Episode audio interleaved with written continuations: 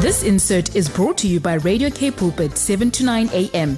Please visit kpulpit.co.za. Maybe you thought it's been a bit weird. We were gone for a week and then it was Visiathon and their voices we haven't heard for weeks.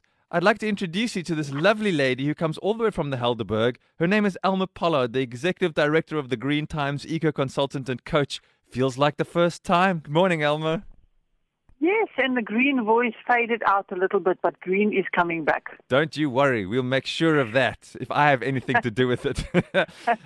Elma Pollard talking about a weird thing this morning a Vietnamese beetle who caught a lift, possibly in a wooden pallet, on a shipping container, causing havoc in South Africa. Ach, nee, man.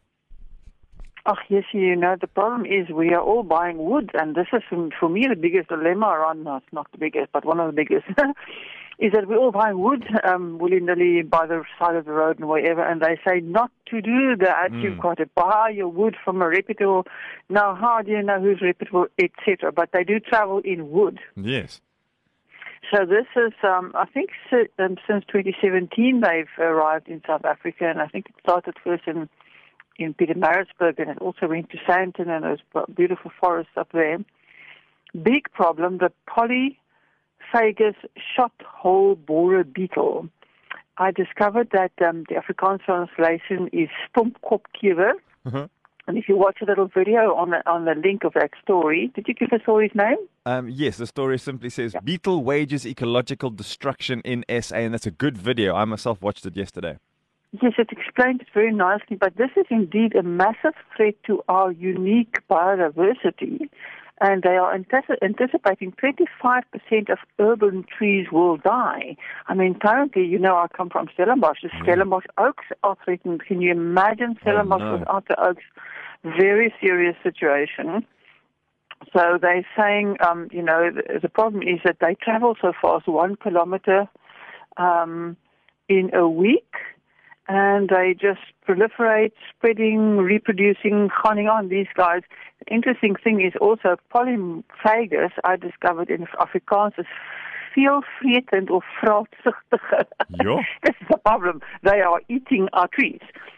So tell us, Elma, now this beetle and uh, you, the the video. I just want to say on thegreentimes.co.za, there's a, a link you can watch that YouTube video in the story. It really helps you to understand what's going on, particularly where they come from. But here we're sitting with a problem, and if, if you've ever felt more helpless, I mean, what on earth do you do? Uh, you've just got this beetle boring its way into trees, not to eat the trees, but to uh, to munch on fungus, which it then spreads and then it lays its eggs and they eat the fungus. It's a very weird uh, little life cycle. But now in our trees, it, it feels like what on earth do you do? And then, uh, and I just want to complete the story that you're telling. Yes. Also, these um, these passages then disrupt their vascular system, which means that basically the tree doesn't get food and water anymore, and it dies from malnutrition. Mm. That's really what happens. So it always, all roads for me always come back to nutrition. So there are a couple of things that you can do. Firstly, of course, you must be able to recognize them. But even before you recognize them, we always come back to organic gardening because you need to feed your soil, you need to feed your plants compost, compost, compost, so that you have strong plants and strong trees. We've said a few times that plants only attract pests when they are weak. Uh-huh. So it's just like the human body. You you can be very strong because you have a lot of nutrients and you have resistance to all sorts of viruses and things flying around. Why do some people get sick and other people don't get sick? Because your body is strong. Your body is not attracting these things. Hmm. So, so likewise with the garden. Firstly, ensure that everything is well fed and well watered. Then make sure you investigate your, your trees regularly. It usually shows with a, a dying branch or two. Yes. And then the big thing is to look at the at the main stem and the branches to look for these tiny little one millimeter round holes. These holes might also have a white powder around it. It could have a brown sap that's coming out around it. But for me, um, the telltale sign is here's a here's a branch that's suddenly dying, which we don't normally get. So Yes. I think that's quite an easy sign. So It's not so easy to see those holes. But once you've got that, you need to jump into action.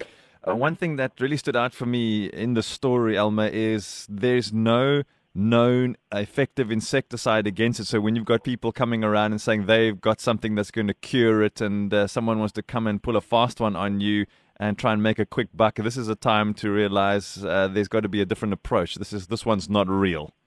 And absolutely be careful of that. So our story is, of course, covering more of an alternative approach rather than some people just chop down the tree, remove the wood, and as they chop down the tree and as, they, as the wood is transported, these little critters fly and they infest more of the world. And so there's an issue around how this is handled, and it's quite contentious. You know, mm. people are arguing about this. We believe to go with a, a properly qualified arborist yeah. who knows trees, not just anybody who knows how to prune trees and so on. Um, and to make sure that um, firstly you feed your trees and make them stronger. And they say not to just chop off branches or trees because of this very reason. You can cover, plus, um, by the time a, a, branch dies, they're saying that there's about 100,000 um, little beetles already in, in, that, in that branch. So they talk about covering it in plastic.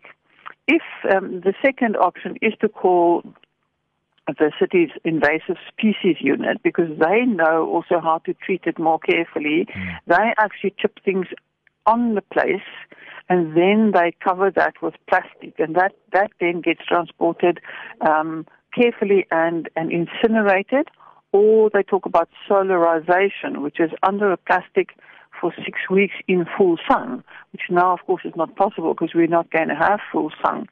So it's very, we have to be so careful how we handle this. And the more we understand about this, this little thing and what, what to look out for, the better. So the possibility exists somebody's uh, got some uh, tree branches they're chopping up selling as wood on the side of the road from the back of their bakkie, and everybody wants a good deal. And goodness, I sometimes buy from these guys. But the chances are you carry these branches full of the beetles into where you're heading. These little guys are jumping up, covering their one kilometer a, a week, and causing havoc in a brand new neighborhood.